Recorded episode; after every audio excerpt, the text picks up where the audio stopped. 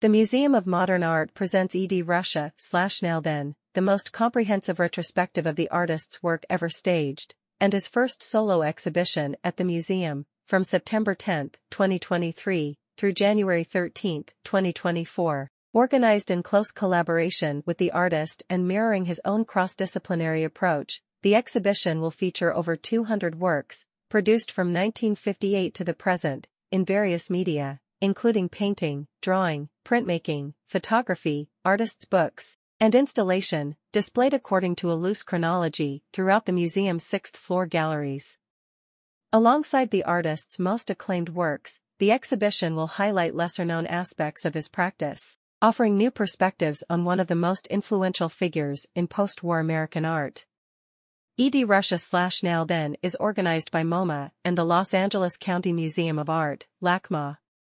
The exhibition is organized by Christophe Cherix, the Robert Lehman Foundation Chief Curator of Drawings and Prints, with Anna Torak, the Sue and Eugene Mercy, Junior Assistant Curator, and Kiko Abe, Curatorial Assistant, Department of Drawings and Prints.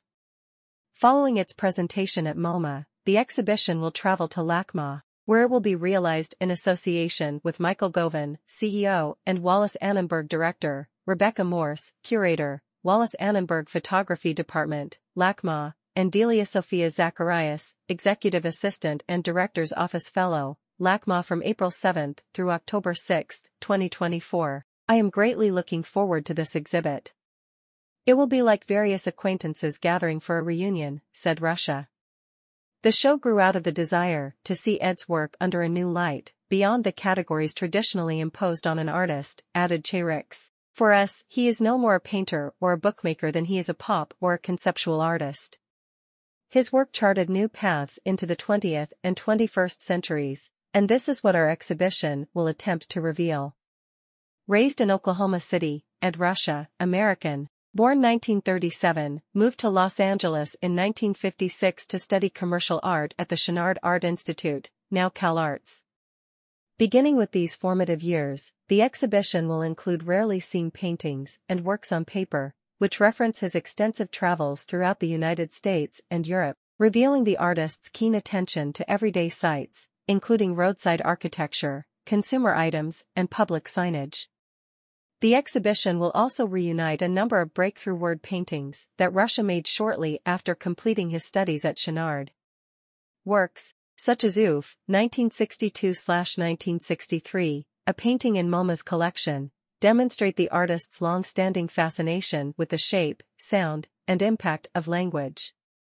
It depicts a one-syllable word with a bold shape and guttural sound that recalls the dynamic exclamations found in comic strips, while also highlighting Ruscha's acute understanding of design and typography. Cross-media displays throughout the retrospective will offer insight into Ruscha's unique working methods.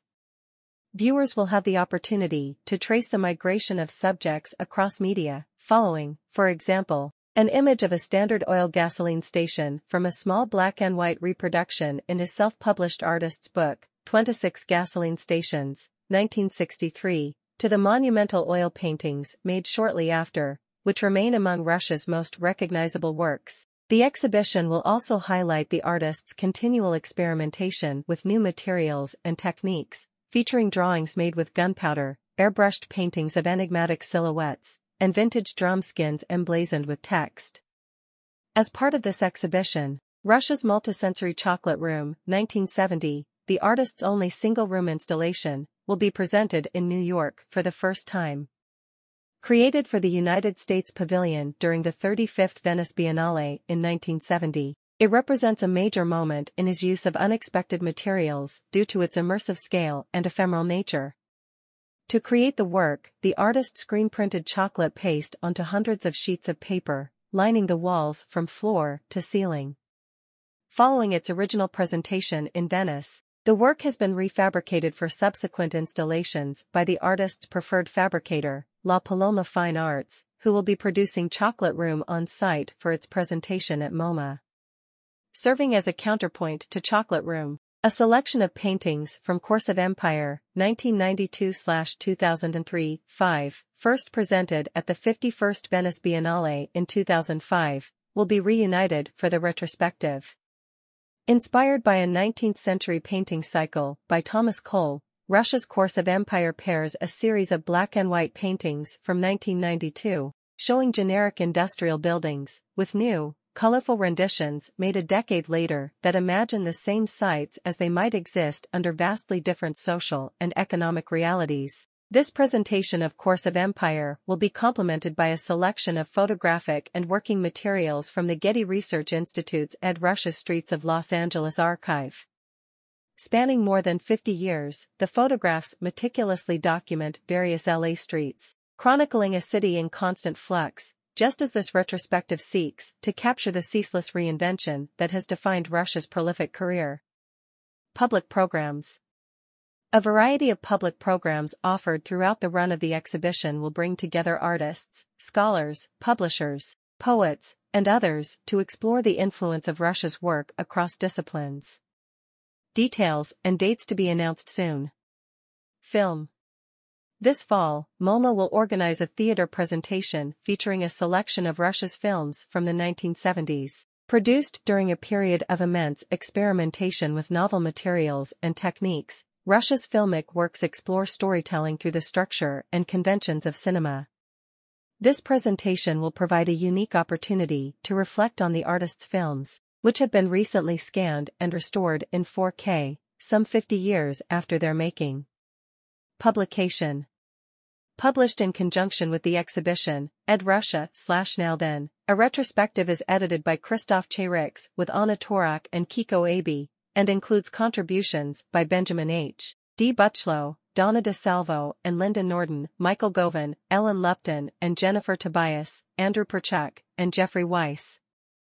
Featuring more than two hundred artworks produced from nineteen fifty-eight to the present, this richly illustrated catalog celebrates Russia's work across all media. An interdisciplinary group of contributors examines Russia's production under a new light, beyond the categories of pop and conceptual art with which he has traditionally been associated, to present fresh perspectives on one of the most influential figures in post-war American art. Supplemented by an illustrated chronology, this publication captures the ceaseless reinvention that has long defined Russia's prolific art making, now in its seventh decade.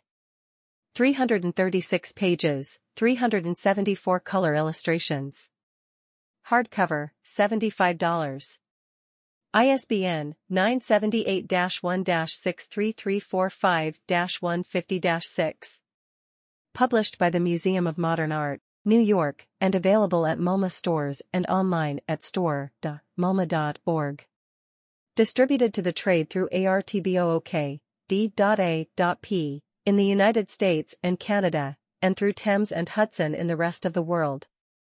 Design Store. MoMA Design Store has developed a unique range of products, in collaboration with the artist, to commemorate Ed Ruscha slash Now Then.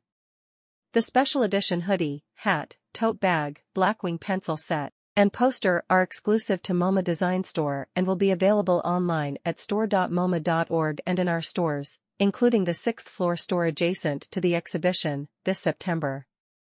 Audio Guide. Discover the themes and materials that have shaped Ed Ruscha's art over sixty-five years. With twenty stops across ten galleries, the audio playlist explores the range of influences on Ruscha's work, from comic strips and advertising to city streets and chocolate. Listeners will be guided through the exhibition with commentary by the artist as well as graphic designer Gail Anderson, architect Frank Gehry, Harlem-based chocolatier Jessica Spaulding, and others. Exhibition support. Bank of America is the national sponsor of Ed Ruscha slash Now Then. Major support for the MoMA presentation is provided by Agnes Gund, Sue and Edgar Wachenheim the third, and by the International Council of the Museum of Modern Art. Generous funding is provided by the Sandor Family Charitable Gift Fund and by the Eunice and Joseph Fira Fund for the Department of Drawings and Prints. Additional support is provided by an indemnity from the Federal Council on the Arts and the Humanities. The Bloomberg Connects digital experience is made possible through the support of Bloomberg Philanthropies,